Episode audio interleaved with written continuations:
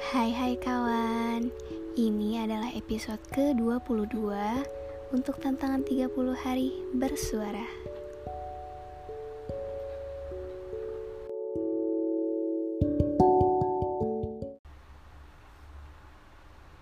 Kematian.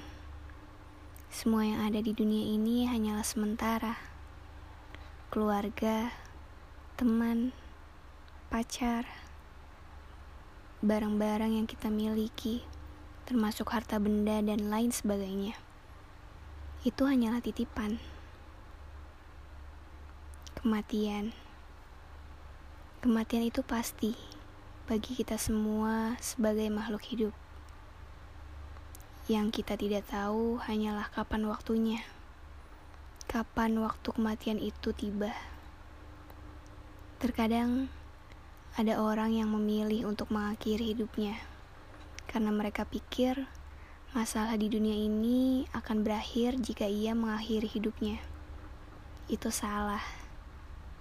Ketika ruh terpisah dari raga, bukan berarti semua yang kita lakukan di dunia ini sudah berakhir masih ada kehidupan setelahnya yang harus dilalui. Masih ada pertanggungjawaban atas semua yang kita lakukan di dunia ini yang harus diselesaikan. Panasnya neraka yang mungkin akan kita rasakan bila selama di dunia kita melanggar apa yang sudah dilarang oleh Tuhan. Keindahan surga sebagai imbalan jika selama di dunia kita selalu menjalankan perintahnya. Dan pada akhirnya hanyalah amal ibadah tersebut yang bisa menyelamatkan kematian. Siap tidak siap, kita harus siap menghadapinya.